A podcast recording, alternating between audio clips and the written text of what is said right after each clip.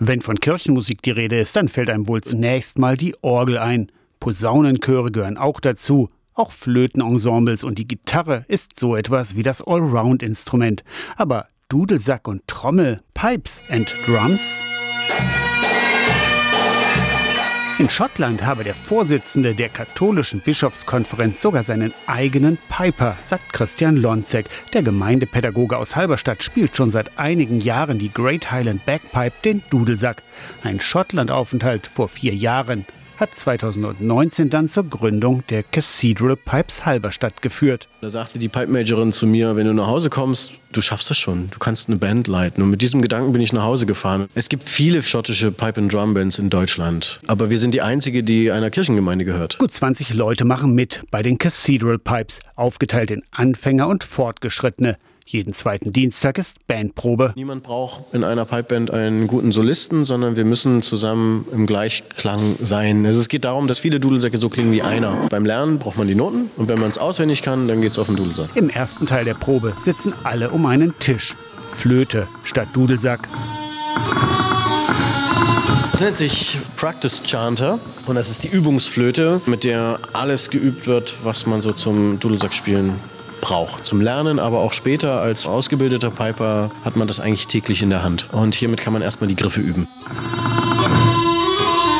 Die Drummer schlagen mit ihren Drumsticks auf den Tisch statt auf die Trommel. Das nennt sich Side Drums, das sind die für die hohen, schnellen Schläge. Die Bass, die sozusagen das Fundament legt und anders als bei deutschen Spielmannszügen nicht die eins und die drei betont, sondern eher tänzelnd dazwischen ist.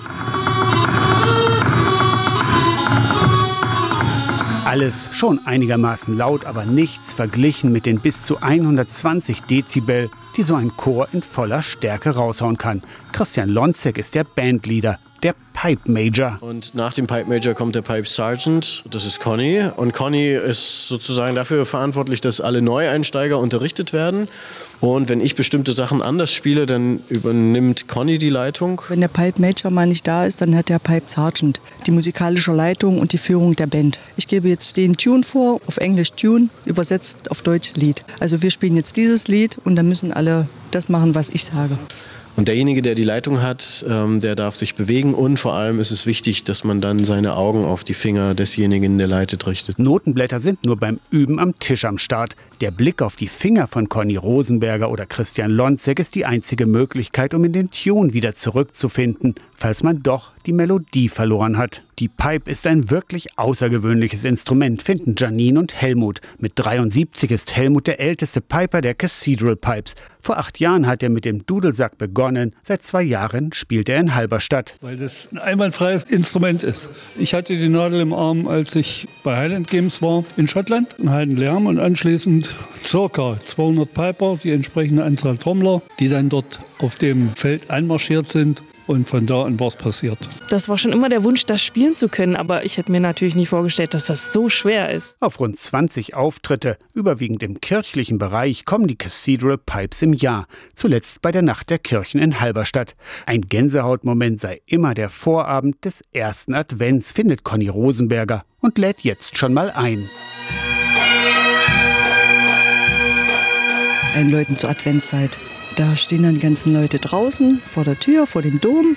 Und, und wenn dann die Glocke läutet und die aufgehört hat zu läuten, dann gehen die Türen auf und wir marschieren dann rein zum Altar und dann der, das ganze Volk hinterher. Das ist wirklich sehr schön. Am Abend vor dem ersten Advent, vor dem Dom in Halberstadt, aus der Kirchenredaktion Thorsten Kessler, Radio S A W.